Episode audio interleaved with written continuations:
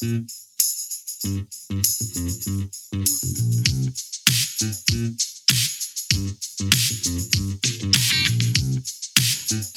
welcome to Hold My Popcorn, where we make fun of the good movies and trash the bad ones. I'm Max Healy in Nashville, and over in Boston, we got Tim McGinn. How are you, Timmy? Doing good, Max. The Red Sox are back playing, which is good and bad, mainly because the Red Sox are bad. However, watching baseball and live sports is good, so that's good. How are you guys? Doing pretty good.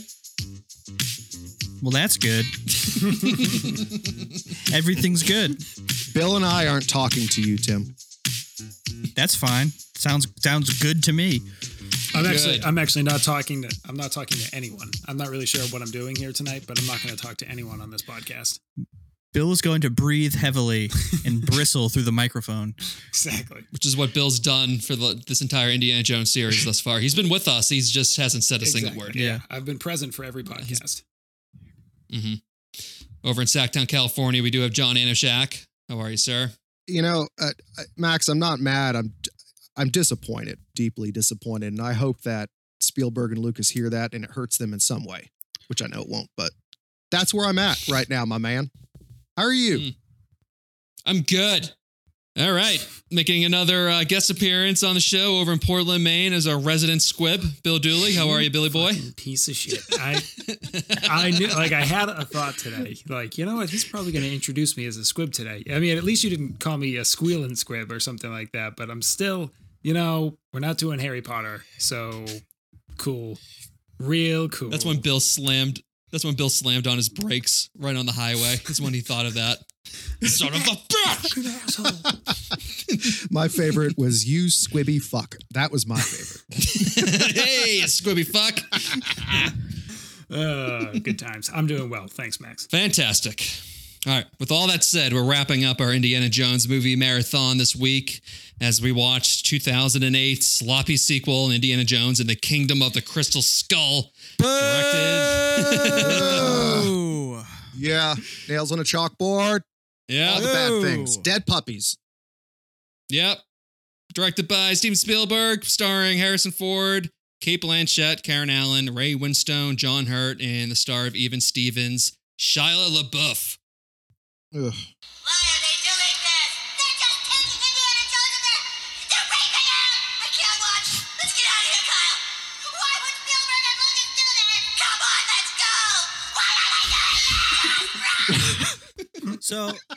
would Spielberg and Lucas do this? Come on, let's go! Why are they doing this? So, yeah, rape was involved. It was nobody liked it. It was not consensual, this movie. Is it fair to say that 2 out of the 4 Indiana Jones movies are very racist? Or just suck? Yeah. Well, no. Obviously, 2 out of the 4 Indiana Jones movies just suck.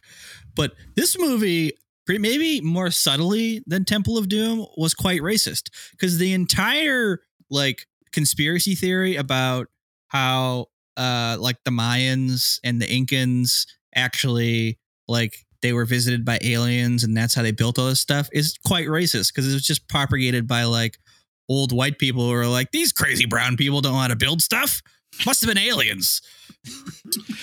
Well, yeah, I have to agree with you there. There's definitely, they got some hate in their hearts when they're making these movies. I agree with you. I guess all I'm saying is that George Lucas seems to take very racist tacks in his, in some of his movies. Tim, I thought you were just going to say was a racist because Indiana Jones is calling all these, indigenous Peru people Indians. They're in fucking South America. Yeah. Well, I mean, that's pretty bad too. I didn't even think of that. Stop but that's calling them Indians, Indy. What are you doing? Right. Just because you named yourself Indiana doesn't mean you get to say the word. So, yeah. I mean, if The Last Crusade is a direct sequel to Raiders, then The Crystal Skull is a direct sequel to Temple of Doom. Indeed. I also just like that on our Raiders episode, I pitched my Indiana Jones 5 idea that involved Indy raiding that warehouse from the first movie or fighting Nazis in the Amazon jungle, just totally forgetting that he's in the warehouse and Amazon jungle in this movie. I was within the first 20 minutes, I'm like, ah, fuck. Maybe that's why I thought that was a good idea. But then you realized it was in the Crystal Skull, so you soon realized that they weren't good ideas. Terrible ideas. Awful ideas. Do we want to compare them to other movies like after we're done with this, or can we do it in the beginning? Well, what do you want? You can do it right now. All right. Yeah. Go ahead. If I'm being honest with you guys, I'm going to come in with a hot take right now. This movie is better than the second movie. It is like, if you get over the fact that this was, 20 years later or whatever, 30 years later than the other movies, it was clearly just a cash grab and completely unnecessary. Like, if you just look at the story and the characters, this is a way better movie than the second movie. The second movie's trash. I'm gonna wholeheartedly agree with Bill here. Yeah. Dude, but the thing is, okay, I have to watch this fucking terrible movie. Whatever. It's fine. It's still like has some action sequences in it, blah, blah, blah, blah. I wasn't dreading it. I was dreading the Temple of Doom. And at the end of it, I hated it more. Like, I hated that movie more than I thought I could.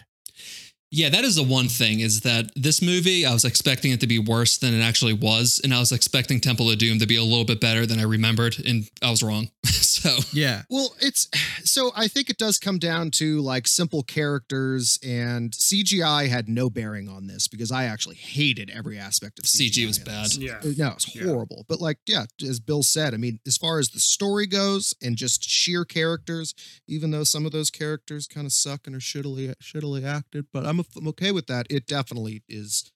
Objectively, I would say, if you just looked at the bones, like if you didn't even look at the movie, watch the movie, and you looked at like the scripts, I would imagine that it would probably come out in that way.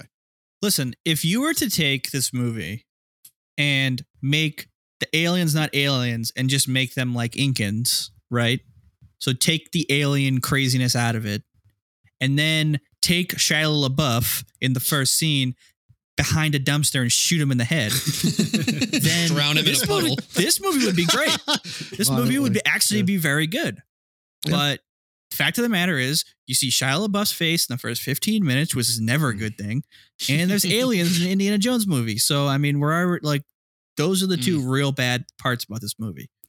It's very enjoyable, though, at least to speak about this, because it's one of these few movies where we can immediately lead off and just be like, well, the ending is there's fucking aliens, everybody. Like, that's how much we hate it and the world hates it.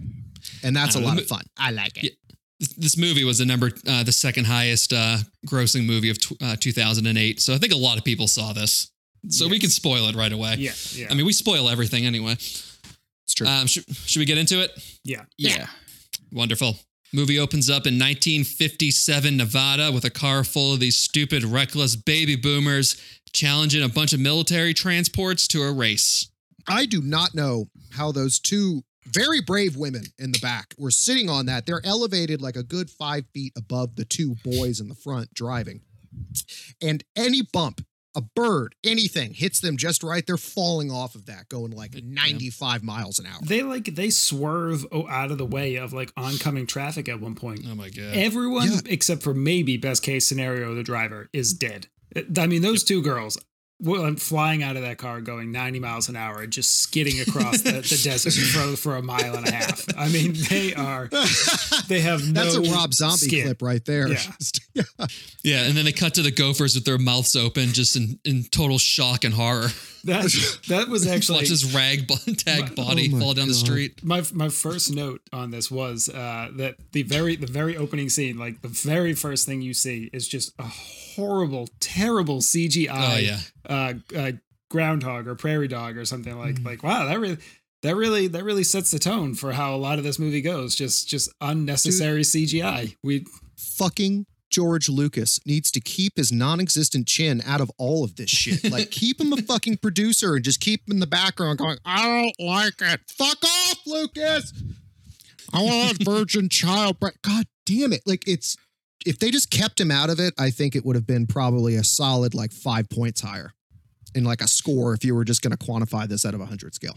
I loved it. I love a good virtual reality or CGI or whatever the fuck they call it. What about the gophers who lost their acting jobs to fucking George Lucas's bullshit CGI? Listen, John, unionism is communism, and I'm not going to have a fucking gopher labor union dictating to me who can be in my movies.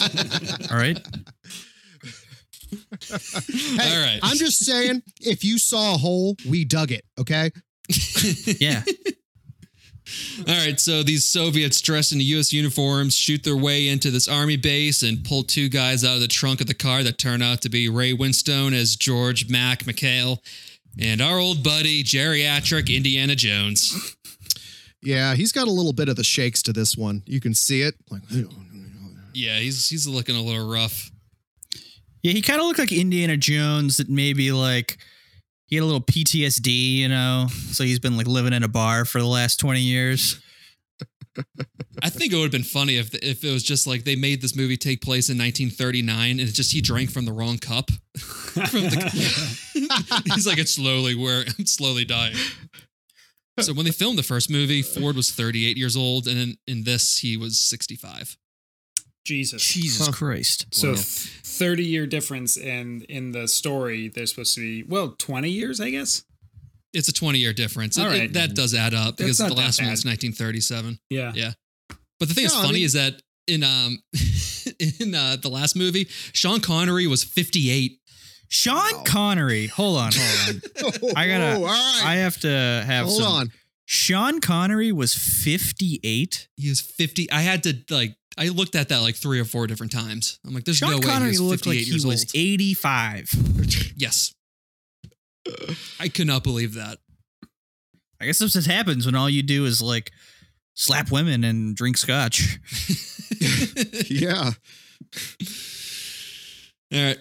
Then you're introduced to the main villain, Dr. Spelko, played by Cate Blanchett, who forces Indy to find this highly magnetic box inside the warehouse from the first movie, which turns out to be the alien from Area 54. Also, Mac, the good guy you just met 3 minutes ago, is working for the Soviets. Bam, bam, bam. So, fucking commie. Yeah, exactly. Well, Mac's already, he's a cunt, number one. And then Cate, I usually love my girl Cate, but in this, dude, like the only way I can describe her accent in my ears is like getting Crystal Skull fucked. It was just horrific. It was so bad. Her British accent was slipping in and out too. It did, especially in this scene when she gets out of the car. Yeah. Yeah. And it was like, whoa, it was noticeable. What the fuck are you doing? I just want to know why this warehouse that it's like, it's fucking full of aliens and weapons that are made from God. And they just had 2 guards protecting it. Yeah. Yeah. That's it. That's on a day too, when they're apparently running a nuclear bomb test, like just down the road. Yeah. I mean, probably maybe could have been a few extra people at that base, but you know, that's cool. Yeah. Also, wouldn't all that shit be underground too? You'd think maybe like we figured out by that year, you know, how to dig really good, you know, holes, hadn't we? At that point, like we could make caves. They had this. I mean, they had those towns in Nevada were real. Like they had real nuclear test towns. Oh yeah. No. I'm talking about the super secret, you know, like shed that's got all of God's shit in it, you know, that no one should ever find. Exactly. It's in an aluminum. Let's get this straight. An aluminum structure. Yeah. You could throw a baseball through an aluminum structure. Well, you could probably put it into a pitching machine and do it. It's so... Said by a fucking bleeding heart liberal. You want to pay the taxes that could have put that stuff underground, John? I don't. Damn it. I mean, it's a really minor thing, but can I also just comment on the fact that the magnetism of the box is wildly inconsistent. Just... Yep. Yeah. He has to like throw the stuff right at it at first, and then like 30 seconds later, it's pulling on the lights on the ceiling of the building that's like 50 feet up in the air.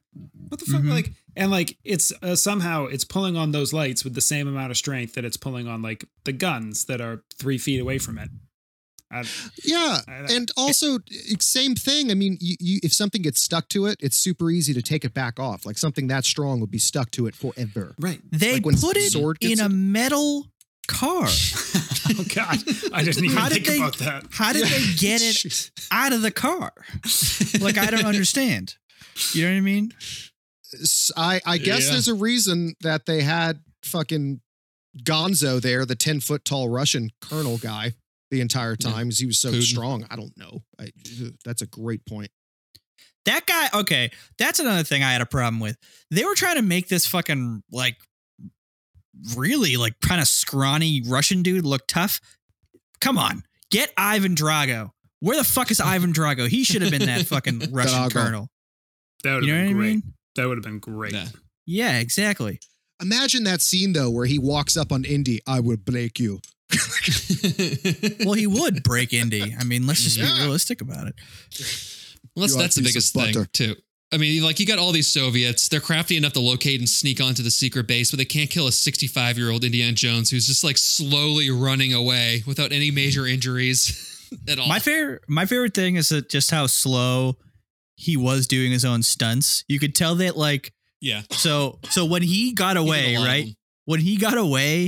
and then after they put the box onto the truck, he got away, and then he ran down this like alley or this little aisle between the boxes, and then he like had to like climb up on the boxes, The guys were right behind him, turned, waited 30 seconds for him to get to the top box, then started shooting at him. I was like, oh no, he just would have been dead. Yeah. Yeah. Also, remember, guys, the magnetic fields are throwing off the trajectory of the bullets. Oh, so that's what it is. Well, actually, that could explain it. That would be a good explanation to it. Mm. Good point. Yep. Because otherwise, they had him at like point blank range for like 30 seconds. I tell you what doesn't make sense though is Max surviving that head-on collision. I'm glad he just walks out totally fine. They were going like 30, 40 miles an hour head-on collision in cars, you know, from the 1950s that were just solid blocks of steel. Absolutely no crumple, no airbags, no seatbelts. He is dead. He is as dead as the girl in the back of the seat, in the back seat from the original. Like, I mean, just like head-on through the windshield, going another like 50 or 60 feet, just skidding on his face, knocking out all of his teeth. Mac is dead. That would have been the lethal weapon scene. Great. Well, it's really tough to swallow, especially considering like, you know, what happens next that somebody fucking survives. It's absurd. And they immediately take it to that level this early in the movie. So right before that happens too, another thing that's just super weird is that you have Indiana Jones looking like really out of place inside the brightly painted Leave It to Beaver house that turns out to be part of the nuclear testing town. That just, it really kind of bugged me. Just seeing him with his, like his, you know, with his whip and hat. And then it's just like this light blue wallpaper in the background. It's all odd. Everything's weird. I think that they borrowed all of their sets and CGI animations from Geico. I think that they got it real cheap. And that's probably, holy shit. This is a conspiracy. So this isn't really a comment on the movie. It's more of a comment on why did the government have to build a town, like a fake town, to set off a nuclear blast in the middle of the town to know that it was going to destroy the town. I mean, I feel like the order of magnitude there, it's just, of course, you know, it's going to destroy the town. Right. Well, it's so we can see how good we're killing people. Well, I mean, I get that. Look at that house. And I mean, so there's a lot of issues I have there. I mean, why do they need to have like Ajax and bleach and stuff like that? Like, it's a fully stocked pantry. It's not just like, it's not like it's just like a house with mannequins. That was weird. There's real products in there. And then we'll see. Again, the wallpaper. Yeah, well, I was just someone spent the time to put wallpaper and paint the house just so they could fucking literally nuclear explode it. Well, and the super weird thing is that like he makes a point. He goes in the first house and he tries to drink water from the sink. And what's this? There's no plumbing. There's no water coming from there. Like, okay, like, good, they didn't put plumbing in. Next, like 10 seconds later, you see a house where a guy has a hose, one of the mannequins has a hose running, and another one with a sprinkler running. So there is plumbing. There's plumbing in this town that they blow up. There are pipes underground with water. Why would you do that?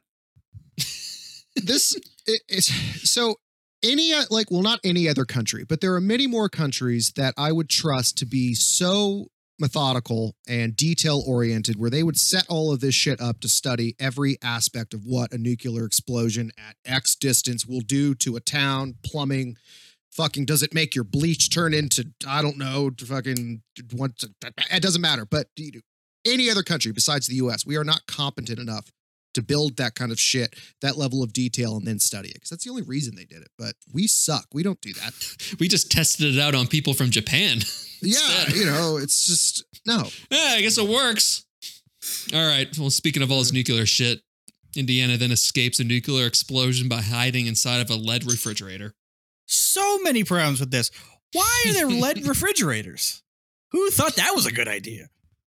Why is there a bunch of lead in the refrigerator? Anyways, they used to put it in the water. Jeez, they added the freaking wallpaper. Pipes. Yeah, everywhere. Or the paint, I guess. Yeah, paint, lead chips. Yeah. They didn't actively put it in the water, though. They just it was the pipes. Made pipes out of lead. Yeah, they weren't you know what this water could use? A little lead. Yeah, it's not leady enough. Yeah, you know what I can't taste? Yeah, it's lead. The two big whoops that nobody ever talks about. Yeah, the asbestos and everything's lined with lead that our water touches. Whoops, sorry. Whoops. Yeah. My other note here is that Indy's getting old because he's talking to himself way too much. Oh, God. He's just having a full-blown conversation out loud when he's in that kitchen. I gotta find something. Oh, geez, where should I go? Oh, that's not good. It's like, who fucking says, who does that? That is a lonely old man. That's what that is a very lonely, heavily drinking old man. He's been through too much. He's seen too many things.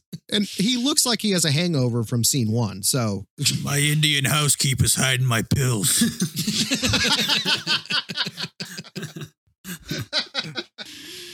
All right, and then the janitor from Scrubs interrogates Indiana Jones and accuses him of being a commie spy. Which, I mean, if the shoe fits, right? Am I right? Right. You don't get mixed up with the Ruskies unless you're a little bit of a commie. I mean, I still don't really understand. Like, they never held a gun to anyone's head or anything when they were in the warehouse. They were just like, you will show us where it is. And you're just like, oh, okay, I guess I will. Yeah. Well, Bill, it's the implication. All right, I get it. Like going out on a boat, out in the ocean. Yeah, just like that. It's just like the implication. All right. It's the implication. I would have. Mm-hmm. Why didn't he should have tried to find the Ark of the Covenant? They showed it briefly at one point, but he should have just been like, all right, here you go. They damaged it. Yeah. Here's that box you were looking for. And then they open up the Ark of the Covenant and everyone dies. Problem solved. Well, you have to do the ritual first, and you have to wear all that nice, that sweet garb. You don't have to have to file through some more boxes there too, since I melted. Also, think about all the fucking shit, but think about all the other shit that's probably in there. Yeah. You know, and it's not magnetic, harder to find. Right. Yeah. Yeah. Even better than that is later we found out there really was they didn't need that alien. They apparently had aliens from crash sites of their own in Russia. And she basically just looked at it and be like, oh yeah, that looks like the aliens we have. And then she didn't do anything else. That alien they took from that warehouse had absolutely no bearing on the movie whatsoever. That's true. Plot hole. Whole first act is nothing. All of that trouble. She brings it to the rainforest to open it up when she has Indy and covers it back up. And clearly that's the end of it. I'm pretty sure they just throw it in the Amazon at that point. Well, now I'm kind of wishing that this was a Rob Zombie film because all of the kids driving the car super fast and stupidly would have just been roadkill by now. The Russians would have violently killed everybody in Indy and they would have gotten the aliens and it would have been over. And you know what? It would have been a short film and we would have all been able to just go home and not have to watch this shit. If Indy had somehow escaped from the Russians and ended up in that nuclear blast and the lead line fridge did somehow protect him. The amount of radiation he took when he was standing out looking out at the mushroom cloud, he would have been the firefighters from Chernobyl within a day. Yeah, he was fucking, that's why I was like, why are you walking towards the explosion? It's so, well, he would at least be blind, but I think, what do you think it's the pimp juice from the Holy Grail? I think it is. Do you think that, are they really just leaning on Jesus every juice. Single thing? Yeah. Too bad he didn't say that, though. I mean, that would have been a nice little line for all the stupid audience people with him being like, good thing I got this flask with some of that Jesus juice. Wait, but isn't he supposed to be immortal? No, you have to keep drinking it. Yeah. You have to stay there. No, and it also, I think it only works inside that temple, as we talked about last week. I think I disagree with you, Max, but I'm not going to get into that argument. Yeah, no, I think it was just you'll have a longer lifespan. But you won't live forever. No, because all those other two guys died. Yeah. Hence, he was in his coffin in that last one. Let's just talk about the third movie. That one's much better. Yeah, I agree. Yeah, really. So here's the thing. If they would have gone back to visit their brother and they would have taken some sips, from Jesus's pimp cup, they would have been able to keep it going, I guess that's the thing then, because you can't bring the cup out of the building. Yeah, you got to drink from the cup, and you got to keep drinking from it. Yes. Mm. Okay, moving on. After this interrogation, Professor Slughorn interrupts Indy's class because Indiana Jones has never completed an entire class without being interrupted by a life-changing event, as he's told he's going to be put on paid leave due to the FBI probing. Yeah, probing aliens. Mm-hmm. Yep. Colleges in the 50s, you don't get fired for getting probed by the FBI. Colleges hated the FBI back then. Yeah. He would have gotten the promotion. He would have become dean of the college at that point. Right, exactly. Yeah, when was the only thing they hate more are fucking commies? Yeah, when was the Red Scare? This was in the heat of it. Okay, yeah, got it. But okay. Colleges were like the bastion of like hating that whole movement. Right, exactly. Colleges were where all the commies came from. Right. Mm-hmm. True. Okay. And still do. Goddamn blue collar job. That's what you need. Go be a plumber. Oh, Tim, I hate to break it to you, but I'm pink down to my underwear. What? What does that mean? I don't know what that means. Somebody will know. There was a politician that was talking about it, about pinkos, where the term pinkos came from. Oh, so he was just saying some offensive. Yeah, he was like, "Bruh, they're homophobic shit." Their underwear, bruh, pinkos, pinko commies, bruh, and then pinkos. Locker room talk, so guys. Another word. That's all it was. Yeah, and then there's just a parentheses and subtitles that says, "I hate gay people." Is he saying that? Basically, yeah, I'm sure. Yeah, I'm sure. I'll have to text my buddy and ask which politician that was. I'm sure he's dead, but we can at least drag him through the street for it. Cool. Yeah. All right. Woo-woo. Then you're introduced to the super cool motorcycle greaser Mutt Williams, played by Shia LaBeouf. Shia LaBeouf. Woo. I'm just trying to think about all the other people that would have been better in this role than Shia LaBeouf. Yeah. I spent about 15 minutes today just Googling popular young actors 2008 just to see who else they could have cast in this. Right. Number 1, Patrick Swayze. There we go. The Swayze. Swayze can do anything. But the kid from Spider-Man, what's his name? Maguire. Tobey Maguire. Tobey Maguire. No. John. What are you talking about? No, Tobey Maguire. Was it Toby? The guy from Spider-Man, right? Yes. No, you're correct. Oh, you have to understand how much I dislike Shia LaBeouf. You really have to understand to what everything is above him. Everything, Tim. Okay. I mean, everything. Tobey Maguire.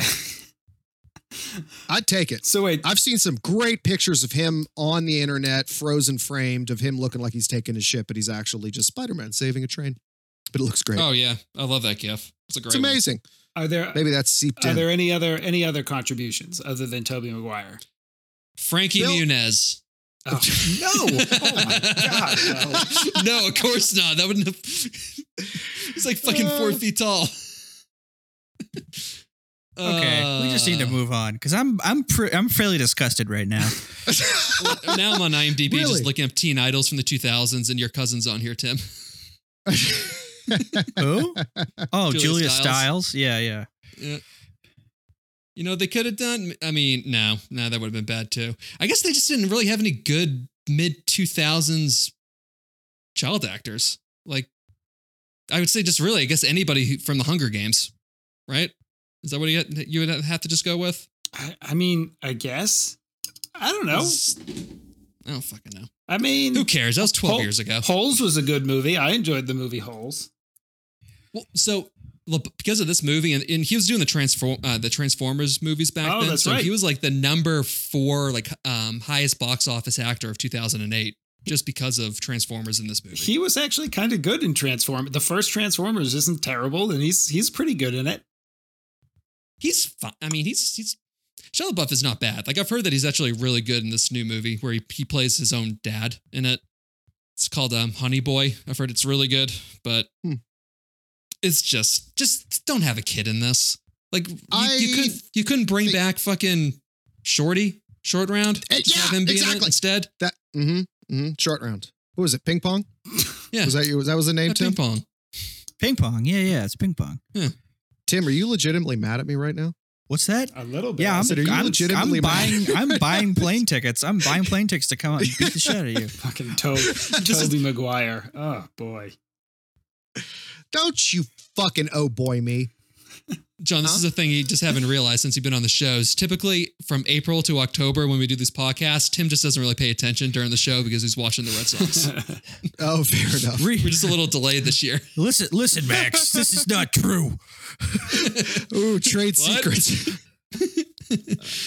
All right. So they're at this Norman Rockwell diner, and Mutt says that Indy's old friend Ox is in the Amazon jungle searching for the Crystal Skull because anyone who returns it to the secret lost city will become super powerful.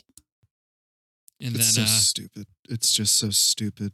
Like, there's who cares? Like, why can't it be something like?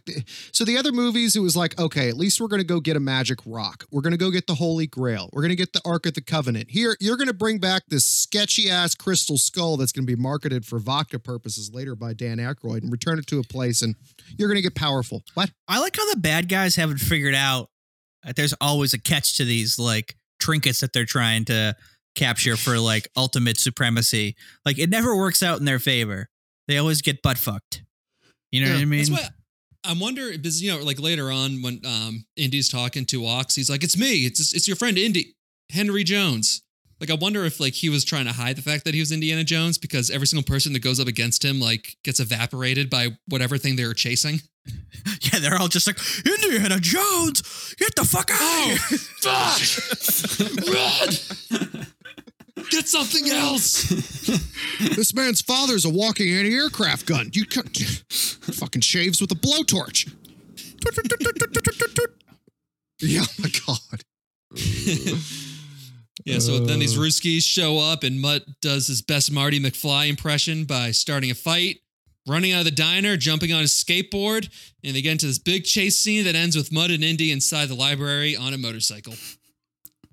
I enjoyed it. I thought it was fun. I thought that was honestly like a pretty fun scene, like fairly well done. It wasn't bad. He gets pulled into the car off the motorcycle and just starts punching everyone. Like it's ridiculous, but it's funny. He gets back on the motorcycle. They go into the library and like they slide under 50 tables. And then he answers a kid's question about the like a book that he's reading. Yeah, I thought it was hilarious, to be honest. Certainly teaches those nerds a lesson about studying. You got to get out of the library. Yeah.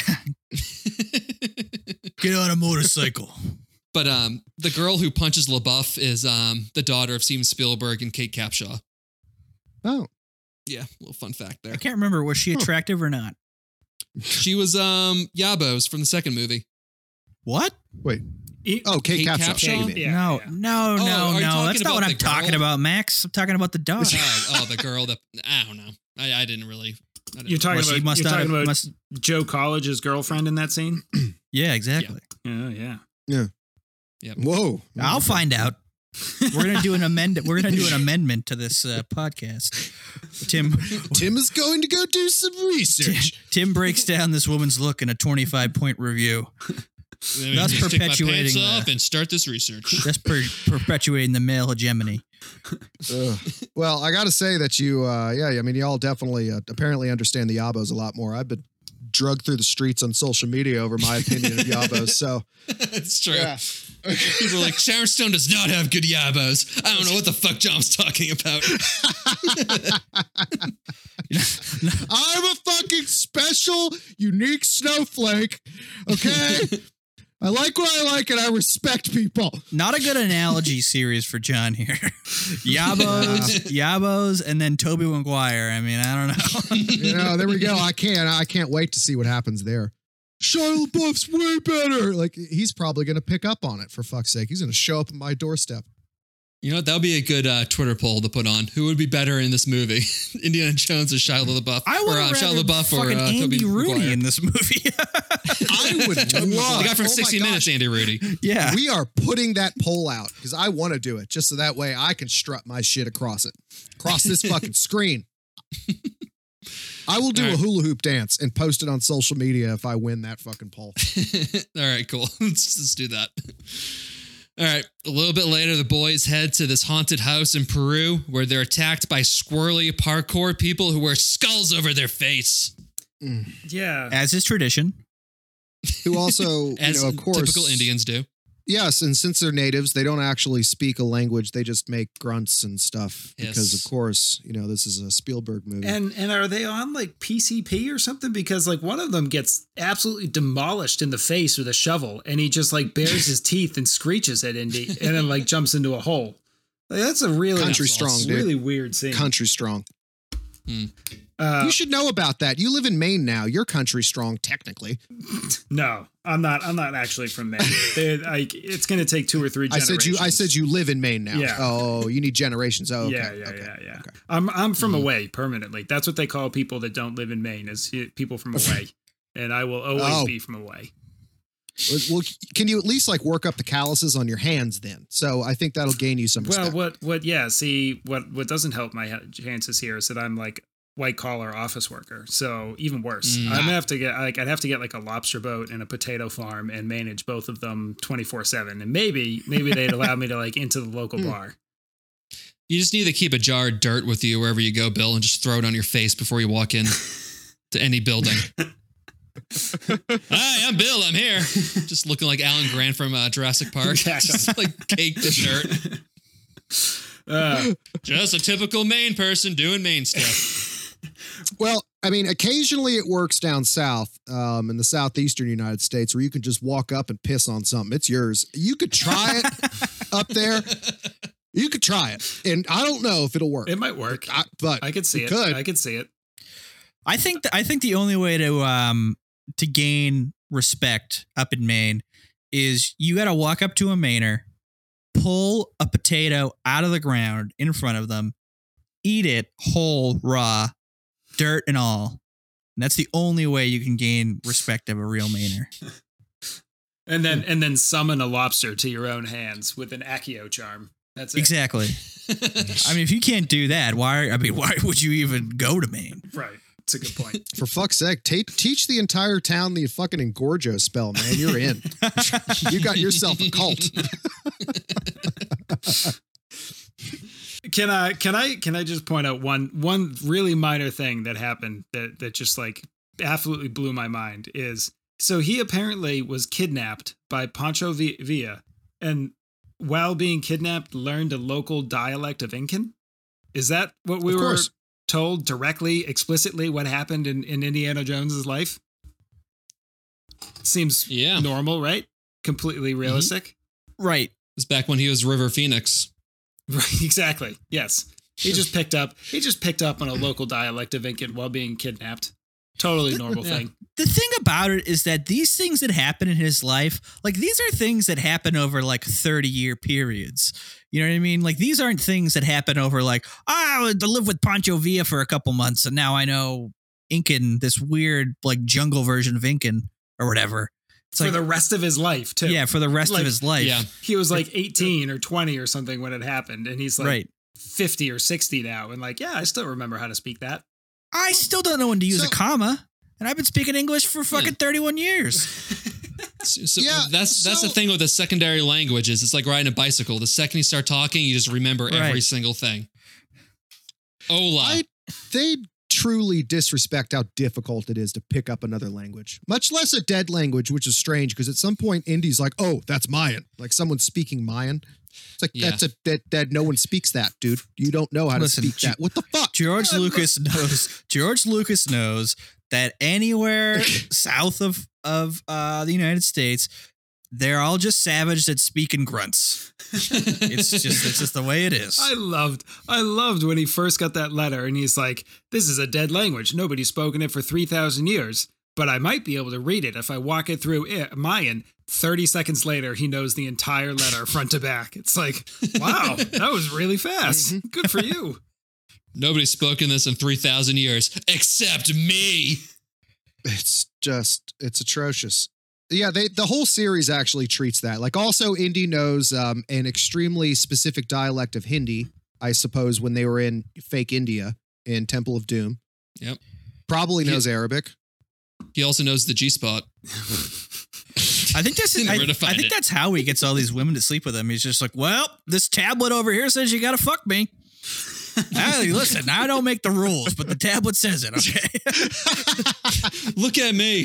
Sorry, I need to follow the directions. Ugh. You know you're in trouble, though, like when you're in bed with Indy. If he just says, oh, Venice, it's like, oh, shit, get the fuck out of the room. Then they find the crystal skull inside this mummified conquistador, which I'm surprised they didn't find earlier since it's constantly making this humming sound whenever they show up or whenever they see it. Did anybody catch when the Brit says conquistador? I don't know if that's later. I noticed that too. I'm like, come on, do another take. I know we have some English listeners. Somebody please email the show and let us know if that's real. I mean, if it is, great, but I don't think that's real. I understand aluminium. I don't understand conquistador. I love aluminium. Aluminium's amazing. It just rolls off the tongue. Good. Garage. Yeah. Yeah. A lift. I'm down with it. Yeah. Let's see. What the fuck are we talking about? Holy shit. All right. Sorry. But it's a trap! And they get ambushed by Mac and the Soviets. And Blanchett makes Indy stare into the eyes of this crystal skull until he knows where to take them. I wanted to stare at her hair. Crystal skull fucked. I loved it. God, yeah. So good. I liked it too, Bill. It was very orderly. It appealed to my slightly autistic sensibilities. It frames her face so nicely. It's a communist bowl cut. It was just really weird. Apparently, like apparently Harrison Ford didn't know that Cate Blanchett was a blonde because I guess she was walking around on set without the wig on. He was like, "Who's that blondie over there?" Like, that's you've been doing this movie with her for 4 months. Goes grabs her ass. What's up, toots? Yeah. Ooh, who's that? Want to take a ride in my plane? You know what? We'll go up, but wait, no, can I come down? No pants party. Yeah. I also do not know how to land it in real life.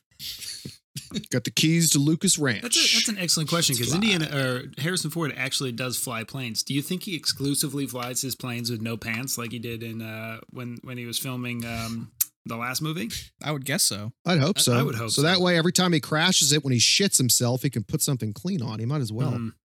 Bill, I thought you said, does he exclusively crash land his planes? And the answer is yes, of course. It really is, apparently. The golf courses and, yeah. Harrison Ford's literally he's literally like an Alzheimer's driver, like a 95-year-old who's like, I don't know how I ended up here. I was only trying to go to the grocery store. I ended up in Toledo. He's like. Also, alleged. Yeah, he's like, I don't know how I ended up here. I was only trying to fly my plane to Jeffrey Epstein's island, and now I'm in Montreal. Honestly, he's just torched all the time. Apparently, he smokes like prodigious amounts of weed. Like she's on probably Snoop Dogg's fucking, quick call list and shit where they probably hang out. Like, he smokes a lot of weed. That's what I've heard, that he has like crippling social anxiety. So he's just always bummed whenever he talks to anybody in public. Oh my gosh, I had no idea. Yeah. That's why he seems so grumpy in interviews. If you ever talk to him, he's always just like, yeah, we're out here. The only one he's actually good with is Conan. So I'm pretty sure he just blazes before he goes on. Conan's like, it's fine, buddy. It's cool. Come on, man. Yeah. Okay. Then after this, you're reintroduced to Marion Ravenwood 27 years after Raiders of the Lost Ark. And oh my God, she's Mutt's mama. Oh my God. And Mutt's his son. Dear God. Yeah, I love that. Hey, guess what? Your son, it's a mutt. What? It's its name. What? Like, good God, the layers have just fucked on that one. I knew there was a reason why he was so precocious. The switch of his opinion on whether or not he needed to go to school. That was funny. That was legitimately funny. So these are the funniest scenes in the movies because first, like LaBeouf, he has absolutely no plan whatsoever. He just spazzes out and attacks these Soviets. He runs his parents straight into quicksand, who are just immediately recaptured. But then he's got four. Like, I was just laughing out loud, just looking at first like Harrison Ford's like Rain Man rant about quicksand that he goes on. Yeah. And then just the face he makes when they throw that snake on him. I love the snake. It is laugh out loud. Yeah, snake rope is so funny. Go get me something else. Give me a rope. This isn't Sears. Say it's a rope. What? Say it's a rope! That's also the only time I've ever heard Harrison Ford make the sound of like, like a scared little dog, you know? I feel like in this situation... Physical humor is great. I feel like in this situation, Indiana Jones is correct. Like, I don't think that snake rope would have worked. Also, you're in the fucking jungle. There's trees everywhere. You find a snake? Or, yeah, like a vine or... What the fuck? How did that massive snake just let you capture it? So, I know. So to Shia LaBeouf's credit, the leadership of this movie did not give him much to work with. No, and he actually said that later on, which got him in trouble. Yeah. Well, and also, did everyone see the snake? I don't know what it is with big productions these days, even in Harry Potter, which was made, you know, much more recently. And the snake, you know, going out the window, it looks like someone just threw a garden hose out. Same thing with this snake. After Shia LaBeouf's done with it, he's like, get rid of it. He's like, blah. And it's just like a big tube just, blah, blah, blah, just falls in the back. Like, it's like you're chucking wood. Yeah. So they're not held captive for long because Indy and Mutt feet attack the Soviet guard like the play in Hungry Hungry Hippos as they get into this over-the-top action sequence that lasts 13 minutes and involves Indy shooting a rocket launcher and Shia LaBeouf having a high-speed sword duel with Cate Blanchett. And then also Mac is not, he's not a spy. He's CIA. He's a good guy for now. Oh, yeah, yeah. By the way, double agent, you know, of course. Yeah, double agent. Yeah. This is where I turned the movie off yesterday. It was the second that the Shia LaBeouf did that leg split on the car of the sword. I just shut my computer. I'm like, I'm done. Yep. I'll finish it tomorrow. This whole turn that belongs exclusively to Van Damme. Yeah, that whole turn with Mac really, really made me angry. I was like, you couldn't like think far enough ahead into the script that you're going to need like another character to kind of like help them navigate a certain part. So you just sort of like, well, let's just make Mac like a triple agent. And that'll be good. It's like, that'll work. It's so annoying. So lazy. So when Blanchett is just punching LaBeouf, I was just picturing that scene from The Simpsons when groundkeeper's Willie is just beating the shit out of Homer. And Homer's just yelling like, stop hitting me. Stop pummeling me. It's really painful. He's just getting his ass kicked. She does beat the shit out of him. Yeah. And Cate, for the record, like, I mean, between all the roles and probably legit combat training she has at this point in her life, I would not get into a knife fight with her. No, she's like 6'5". Oh my gosh. I mean, yeah. I mean, this whole action sequence just sucked. It's not good. I mean, the Tarzan, like the greaser Tarzan jumping from all the vines, the monkeys. That, I mean, that's once again, unquestionably, monkeys lost jobs. The worst scene in the movie is he's. I don't know, swinging in vines, catching up to card. All right, here's the thing that really gets me is they make a point of they have this like Dr. Seuss-esque Lorax machine cutting down the rainforest as they drive through. and somehow behind that machine is like smooth roads. There's apparently no stumps from any of the trees or shit that they're cutting down. It's just like smooth land. And then the first thing that Indiana Jones does when he takes over the truck is he takes a rocket launcher and blows up the tree cutting machine. And then somehow they continue driving through the jungle with like 15 cars for another 20 minutes. The fuck, where are these roads? They're in the fucking Amazon jungle. What do you mean they're still driving like a 2-car lane highway side by side so that they can have a sword duel for a little while? Like, what the fuck is going on? The aliens built the Incan highways, Bill. Somehow, Shia LaBeouf catches up to cars driving like 20, 30 miles an hour by swinging from vines in a tree. I mean, look, this, I didn't. Okay. Ugh. Comrade, I think you are seriously just underestimating the power of communism. Communism alone, like Stalin's spirit, along with Lenin and, you know, Marx would have been shit-faced there. They paved it. Their spirits paved it. All right, fair enough. It was already taken care of. It was the sweat and tears of the people. Yeah. No shit. I bet someone is listening in North Korea and they're going to write that down and use it. Soviet Amazon jungle cuts you. Well, I mean, there is only one explanation. The aliens paved roads for the Incans. Oh, that makes sense. You know what I mean? For their gold cars. For their gold cars, Bill. Yes. Yeah. No, they're knowledge cars, Bill. Wrong translation. Right. Oh, duh. God, I forgot. Brains. I was gonna, yeah, Bill. I was just gonna say aliens too, though. That's the answer. Aliens. Yeah. Also, these aliens can shoot mind lasers out of their eyeballs. Don't worry about that. We're not there yet. Yeah. I'm so. You know where we're at right now, John? I know. Jesus, tell me, Max. We're at the scene where they fall off several waterfalls and don't die. Wait a minute. Oh, yeah, and they keep getting back into the fucking car with all the broken fucking glass and the fucking machine gun that could have gone off every fucking time. You fell down 3 fucking waterfalls and just shrugged it off. Fuck you. No. Fuck you, Spielberg. Fuck you. One of them, the last one's like the size of like Niagara Falls too. I mean, it's not like little rinky dink, 20-foot drops or something like that. Like that's like 100-foot drop. They're just like in perpetually circling in the downfall of water for the next 60 years as their bodies are slowly decaying. Like that's the true end in that fate is they never resurface. Bill, do you listen to heavy metal? I don't. No. Okay, you should, because you have been exquisitely metal this entire episode, dude. It has been fantastic, dude. Everything you've been talking about has just been awesome. Thank you, John. That was very kind of you. You're very welcome. Okay, we can continue. Sorry. Oh, wait. But Max, I didn't realize we had gone past the ants. The ants? Oh, no. Wait. We got it. Shit. Yeah. The ants shit. Before they went into the river. Yep. I mean, those are some fucking great deaths. Those were some, if we're going to talk about metal deaths. I mean, the giant Russian falling, getting kind of knocked out almost completely, falling into the ants and then waking up and just getting engulfed in like 3-inch size ants. Oh my God.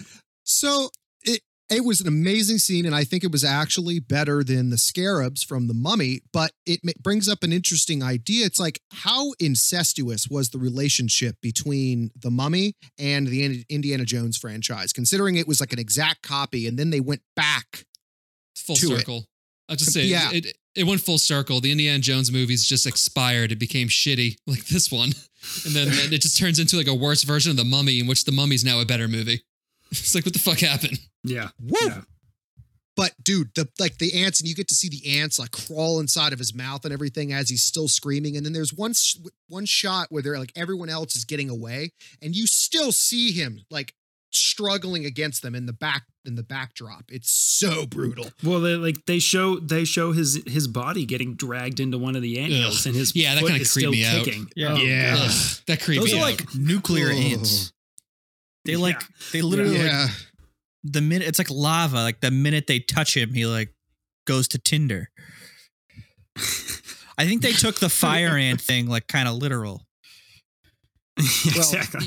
Yeah, that was in one of the original scripts from The Last Crusade, was just these like massive man-eating bugs.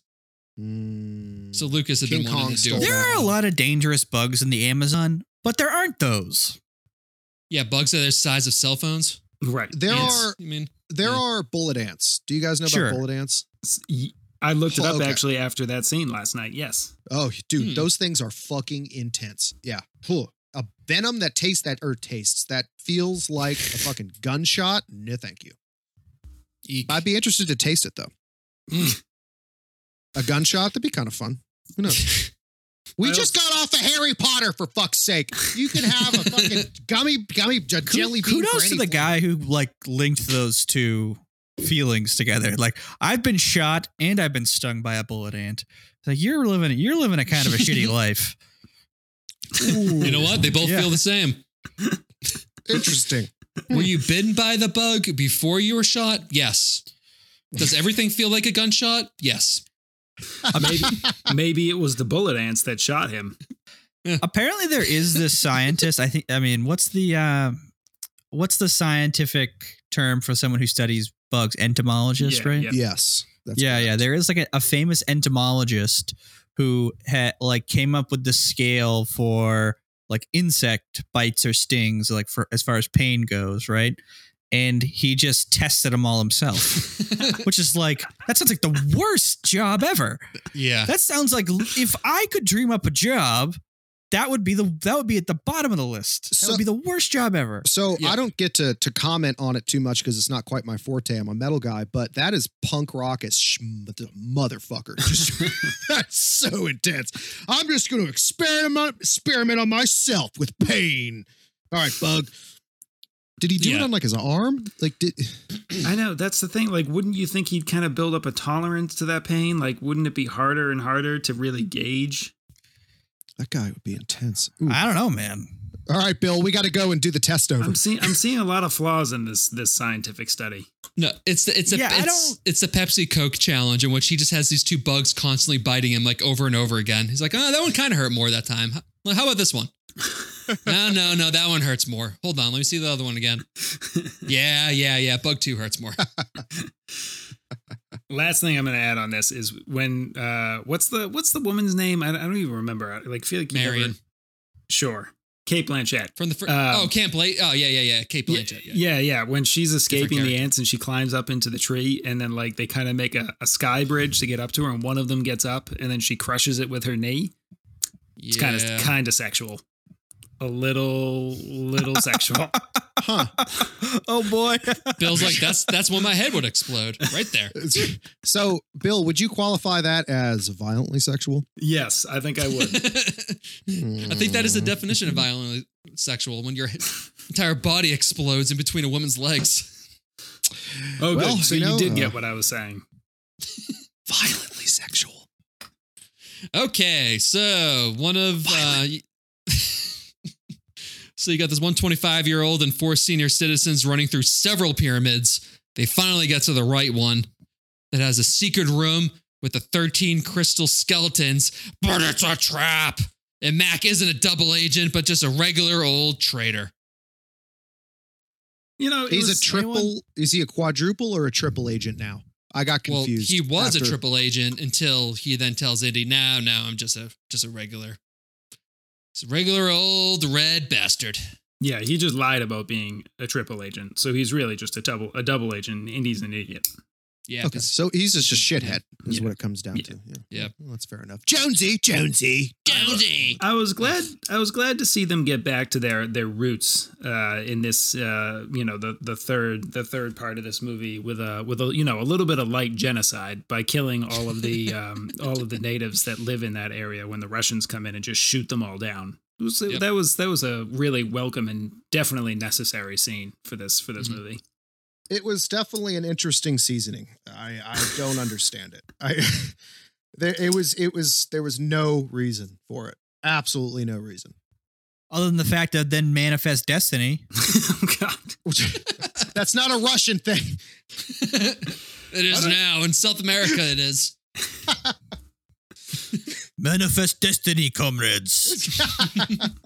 They call it the manifesto destiny, man. It's fine. Yeah. It's so good. So Blanchett puts the last crystal skull on its body, and oh my God, guys, these bodies are ancient aliens. That gave birth to a real life alien that brain fucks Cate Blanchett with his brain dick. This is when Trouble literally stood up and just threw his hands up in the air. It's this exact moment. Screaming. Yes. No! I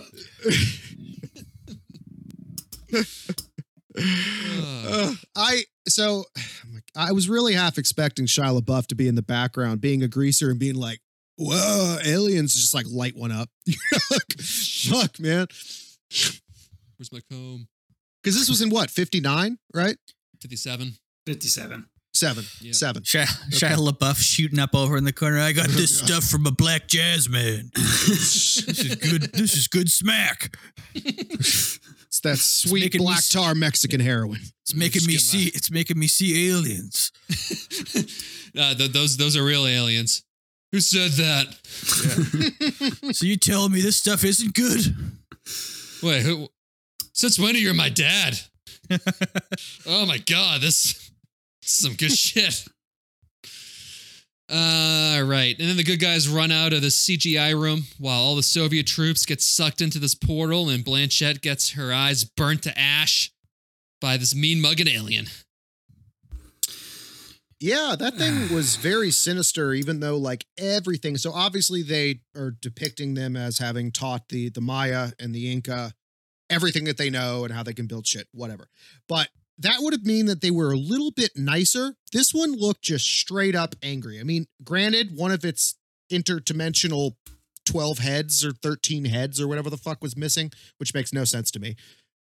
But it was mean as fuck. Yeah, it wasn't a nice looking alien. Yeah, it wasn't nice looking. Typical right. Gray. I need a little clarification here because the understanding was that Oxley had been there before, right? That's how he was able. He was able to lead them back because he had been there before. He only got so far, and then he went back home. He made it to the sand puzzle. Yeah, he couldn't get through the sand. He couldn't raise the obelisk or whatever it was, the cornerstone or whatever it was. Okay. Yeah. Okay. Gotcha. Oh, right. Because he said you thought of the sand in jail. All right. I'm back on board. Yeah. This is also around the time that he just snaps out of his fucking like Rafiki phase that he's in. Becomes a regular human again. Yeah. He was fucking him and Shiloh were sharing that smack. I do love that the first scene that we did get to meet Ox, that he's just walking around with one of those weird like Burning Man like just rain poles or whatever. Yeah, just like swinging, singing in Russian. Yeah, just woo, like man, this guy is rolling balls right now. Like, oh wow. I was he's real in the front row. He walked on. He went to South America and got some of that good marching powder. Oh yeah, I got some of that indigenous Indian Kush. Yes.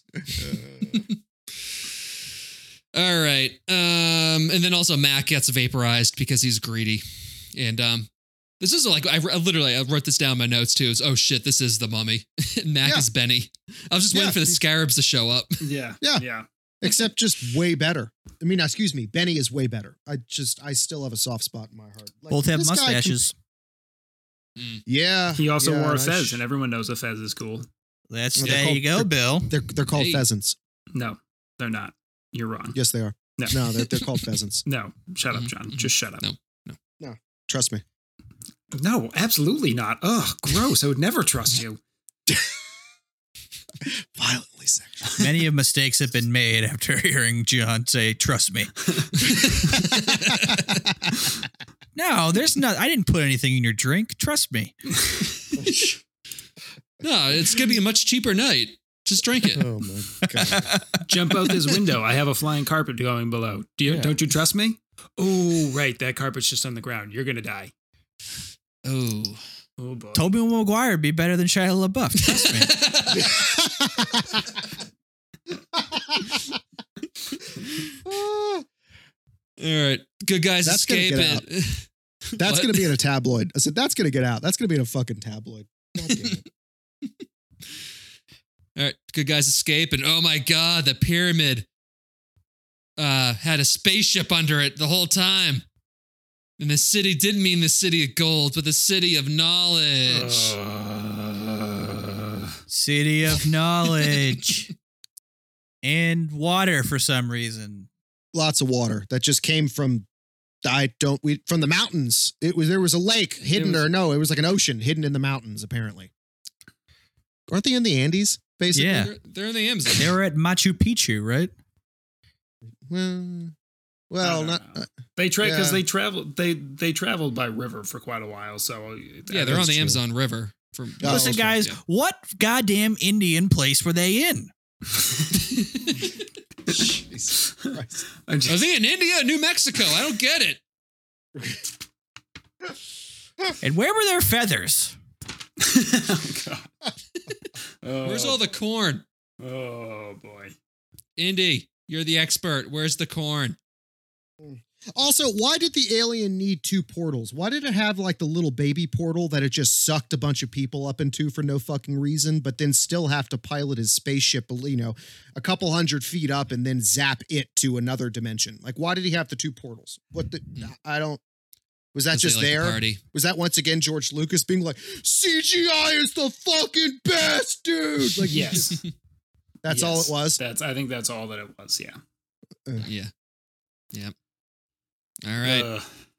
To wrap up the movie, Indy and Marion get married, and Mutt's about to put on Indy's hat, but Papa Jones grabs it as the camera pans out with a bunch of old people slowly walking out of this church while Mutt combs his hair. That's the end of the movie. So after the spaceship flies away, like Indy like relaxes on like a pile of rocks and has like this big grin on his face and goes like, "Oh, Dad is up there smiling somewhere." And it's like, no, he's definitely not. Like this is like he had a grandson his entire life that he never knew about because you're a piece of shit who walked out on like on his soon to be bride. Or his, life. Yeah. Like, are you? What do you mean? There's nothing funny about this at all. You're a huge piece of shit. Yep. Dad's looking down, smiling. You're actually really onto something because he's an old school, like Catholic Scottishman, like a Scotsman, you know, like he'd be like, I'll bring the fucking, the fucking thunders of God on your point. Like Jesus, he would have lit his ass up, dude. Oh yeah. With how religious he was having a child out of wedlock and like not being around to raise it or anything. Yeah. I don't think Sean Connery is, or his dad is too laughy about that. No, not in the fucking least. Mm-mm. Yep. Good to see we agree on that, Bill.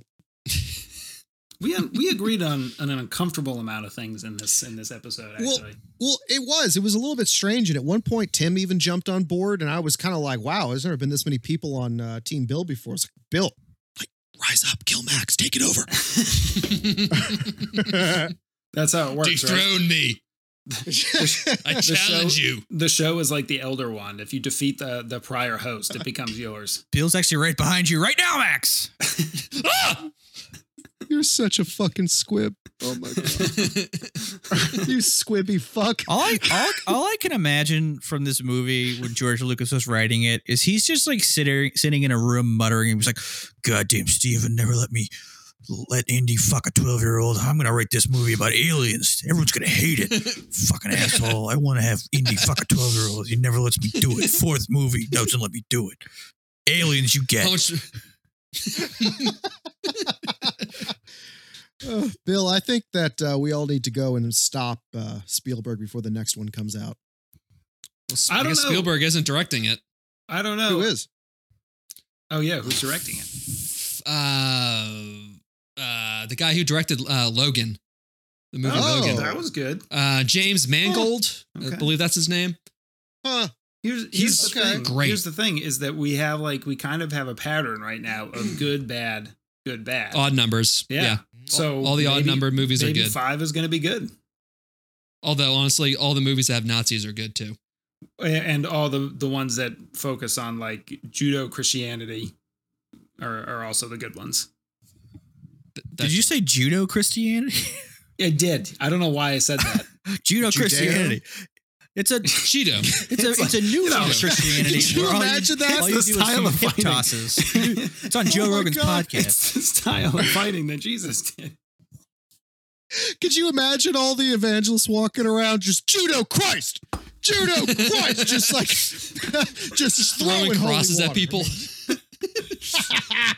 Close enough. You know what I meant. Good enough. All right. The body of Christ.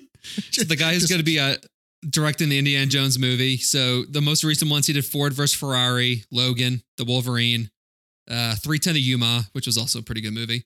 Walk the Line, and Copland, which is also a great movie. Hmm. He's pretty good. Yeah, I liked all of those. Yeah, okay. And they're having the son of what's his name? The guy, whoever the fuck, the dude who wrote the first Indiana Jones movie, who also wrote Empire Strikes Back. His son is writing the new one. Oh, okay. I learned this all from somebody on Twitter who responded to one of our things. And is it going to be Harrison Ford too? Yep. Okay. Is Shia LaBeouf going to be in it? No, that's going to be in the trivia. There's a reason why he will not be in it. Oh, okay. My bad. Because Tobey Maguire's in it? Yep. Bingo. There's still some juice left in that fruit. I'm going to squeeze it out.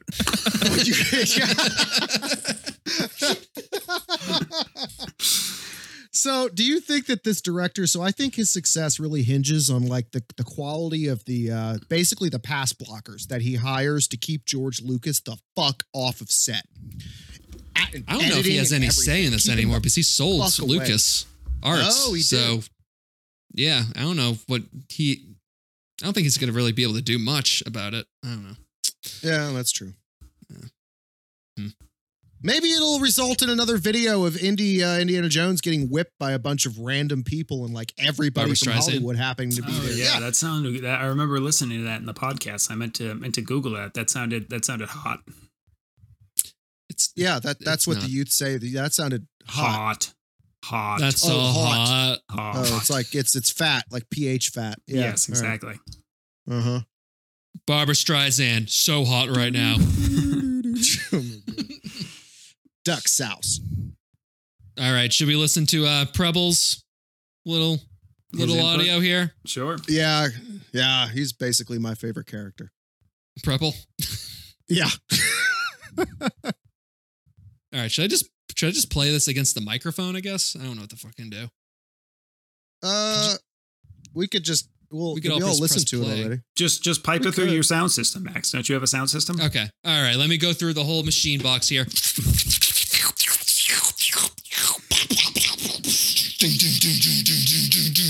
That's a good sound machine. I like it. All right. That was my floppy disk. Machine box. Hold on. Let me take it. I like it when you call it that. Hey everyone, I am sorry I'm not able to participate with everyone else with regarding the Indiana Jones and the Kingdom of the Crystal Skull episode, but Max has provided me the opportunity to just express myself on this, what I can charitably call a film. I could have gone one of two ways with this. I could have either, taken a lot of time, given you a blow-by-blow description of this film and why I think it's an absolute travesty to the Indiana Jones franchise. Or I can just briefly recount my actual experience watching this for the first time with Max and others, which ultimately had me just kind of frowning and sitting back in my chair watching this movie unfold before me, and kind of being thrown off, I should say, maybe in the first 20 minutes or so when Indiana Jones survives, a nuclear blast by what? A lead-lined refrigerator. Indiana Jones has escaped a lot of probably very unlikely scenarios, but that one is definitely the dumbest. But ultimately, as I watched this with Max and everyone else, I think my true feelings for this film were summed up right at the end of the film. And hopefully this is not a spoiler for whenever Max decides to insert this into the podcast. But when we find out that it really is aliens, I remember very distinctly to this day, I stood up in the theater and just shouted, "No!" Because that doesn't make any sense at all with Indiana Jones. Are there, fantastical elements in Indiana Jones? Of course. But all of them were always related to some kind of spiritual thing. Not, by the by, these people are fucking aliens and their treasure is knowledge. Oh, that's so sweet. But thanks for letting me talk about this movie. It's probably best that I'm not talking about it because I probably would have extended this episode tenfold because how terrible this movie is, but I hope you all enjoy listening to everyone else talk shit about this film, and I'm glad you got to listen to me give you this little several minute shit talk, but have fun all. Bye. Okay, let's just act like we just listened to Preble's thing. Dude. Very, very insightful. Wonderful. Oh boy, Mike. All right, let me take it out of this floppy disk. All that's right. A really wet floppy disk. Yeah, yeah. That's just it's coming from Preble, so you have to yeah, hard to keep things dry in a cardboard box when it's raining. Max just jams it in there like a pile of pudding. What? Which is also in my floppy disk. Don't think too hard about it. Pudding into it. That's how aneurysms happen. I was actually, you know, I was hoping that I would get like a legitimate like scream out of Preble, like at the beginning. Just, I mean, I'm not going to scream right now. My neighbors have put up with enough tonight, I'm sure. But just like, I mean, blood curdling. Ah! Like that? Yeah, just like that. All right, cool. Okay, should we get into trivia? Yeah. Yes. Yeah, all right. Harrison Ford was hell-bent on using the whip, even though producers suggested that they could do a CGI whip for safety reasons. Oh, my God. That would have looked horrible. It would have been terrible. None of the CGI holds up at all. That would have been like Max's floppy disk. Yeah. Yeah. Yep. Just all limp, flopping around, yeah, spreading water droplets. Wet. Yeah, moist. The most uncomfortable word in the English language, moist. Just walk up to somebody and say the word moist and watch them squirm. So in the scene early on when Indy, his car goes through that wall, the special effects team had a timed explosion that didn't go as planned. And then one of the faulty explosives landed in the car next to Harrison Ford. Oh, wow. So he could have just fucking blown up and died. That scene, I actually had it in my notes. I didn't feel like going back to it, but like, it's absolutely insane. The car goes through the boxes at like 10 miles an hour and it's like 10 pounds of dynamite just exploded from those boxes. It's the most ridiculous over the top explosion that you can get from a movie that is not by Michael Bay. Well, they're hiding all these treasures in there. Like, what would have been funny is like they're hitting all those boxes and then just all this like crazy shit's happening. Just like you know, rainbows and fireworks are coming out of it, and like elves are flying. Great. You know, like little like moles and trolls are like running out, and just fucking madness. Stormtrooper runs out. But yeah, Ray Winstone, aka Mac, tore his hamstring during filming. Tore his hamstring. How? Because he is a fat old man. Judging by his physique, probably just getting out of a chair. I think it was that scene when he was just leaning against that pillar, out of breath, after he fell. I think that's when he tore it. Isn't he the guy from The Departed? Yeah, he's Mr. French. Mr. French, I fucking know you. 1 in a million. During the wedding, originally, Indy's dad, Short Round, Sala, and Willie Scott, a.k.a. Screaming Yabos, were supposed to be there. Sala's dead. Oh, he's still alive. He's still kicking it. No, I'm just telling you. Just in general, yeah. Yeah, he would have been dead. Yeah. So, could they not get any of those people? That's why they weren't there? So, I mean, Sean Connery was already in retirement, and then Sala said, he's like, I think it would just kind of like, it'd be cheap to the fans to have me just be like there in the background, smiling, waving, you know, which makes sense because he's a great character. They should have brought him back. Okay. Last one here. Not all is lost because Shia LaBeouf burnt too many bridges while making this movie. He was during like several times during the press junkets. He just said how the movie sucked.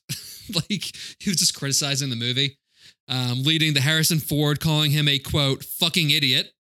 And then the studio fired him from the rest of the series. Well, good for him. Yeah. I mean, he saw a turd when it was a turd. I mean, that studio didn't, so. I mean, he wasn't wrong. Yeah. He's like, yeah, I just really can't explain the whole climbing from the vines with monkeys thing. Like, that just doesn't really make sense. And then, you know, Spielberg and Lucas and all of them, they're like, you're selling this movie. You're not supposed to shit on it. I mean, it did make a shit ton of money, so. It did. Yep. Okay, well, that's it. Time for questions. Who's your favorite and least favorite in this? Well, I can go a little further. This is a hard one for me because, I mean, there wasn't like even a hint of yabos in this movie. Like, not even a sniffle. And really makes it difficult for me to choose my favorite. But I guess if I had to choose, it would be Cate Blanchett's haircut, without question, because that thing was primo. And my least favorite is Shia LaBeouf. For obvious reasons, I didn't have to explain.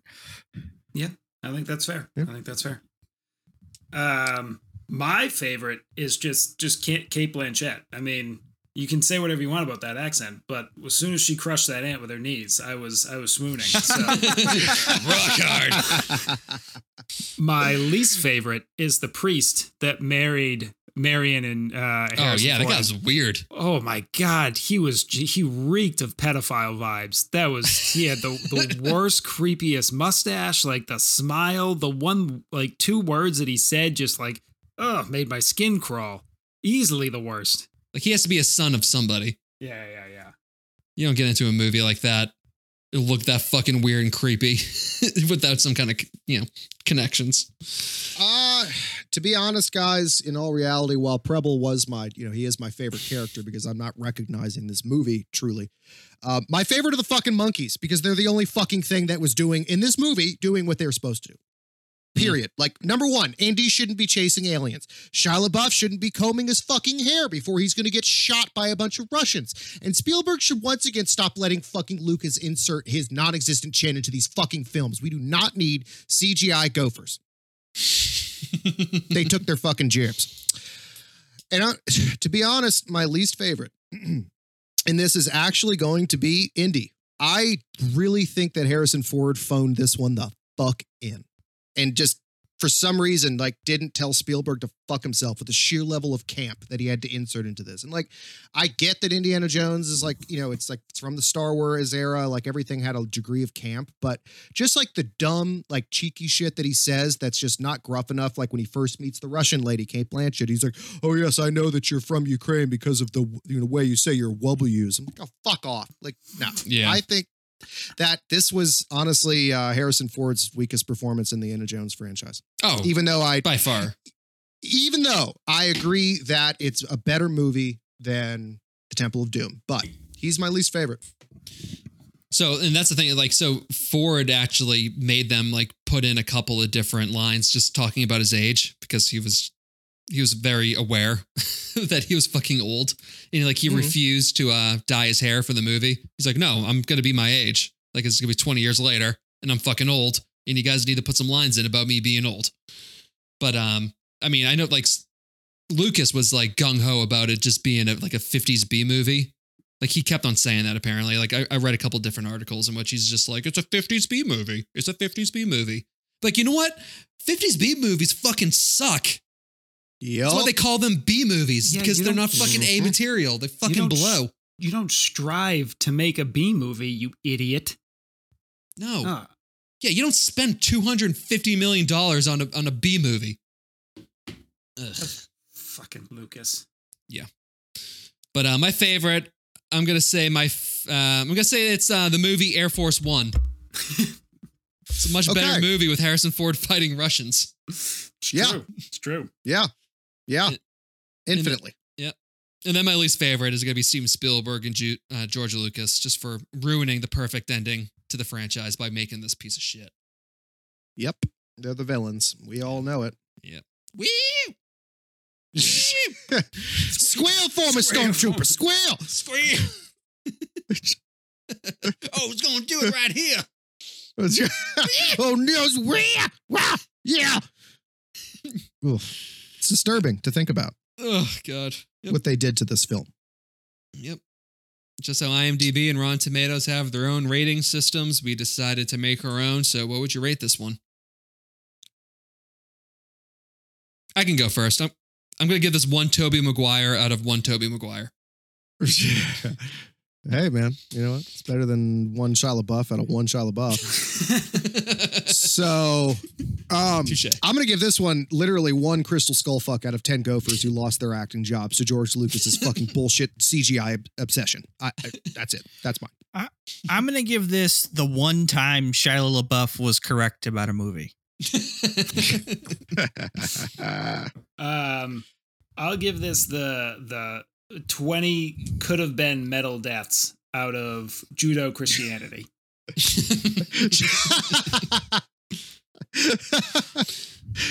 Judo Christ! Judo Christ! Judo Christ!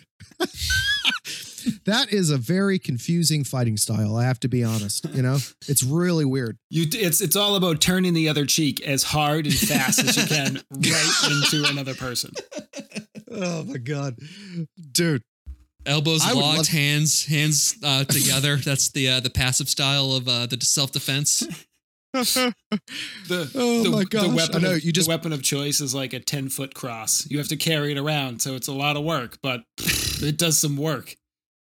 Well, that's very anime, actually, when you think about it. They always get in the games, too. They always got, like, the oversized weapon. I'd love to see Jesus reimagined in anime. That'd be kind of fun. Instead of black belts, brown belts, you have different variations of thorn crowns. That dude, well, that's his weapon right on there, Bill. Fire tonight, dude. You are so brutal tonight. Yeah. Instead of like throwing stars, he just throws his fucking crown at people. Oh my God. Yeah, and every time you throw it, you have to rip off a little bit of yours. Yeah, it's full. It's brutal. That's like another version of Wolverine. Every time your claws come out, it hurts. All right. Anything else you guys want to cover before we wrap up here? No. Negative. I'm really happy that we to steal this from a radio show, but we got the cock off our chest with this one, and I can breathe a lot easier. So, Jason Ellis show on XM. It's great. Awesome. Mm-hmm. But yeah, seriously. Get the cock off your chest. He has a whole segment on it. It's amazing. All right. Well, that concludes our Indiana Jones movie marathon. If you like our show, you can rate and review, tell your friends about us, all that fun stuff. We don't know what we're going to watch next week, so just stay tuned, and you'll know when we do. Yeah, everybody definitely keep fact-checking me, because I was mortified about everything that I fucked up recently, so. All right, fun times. Bye. Bye. Deuces, fuckers. Squib out. Blip, blip.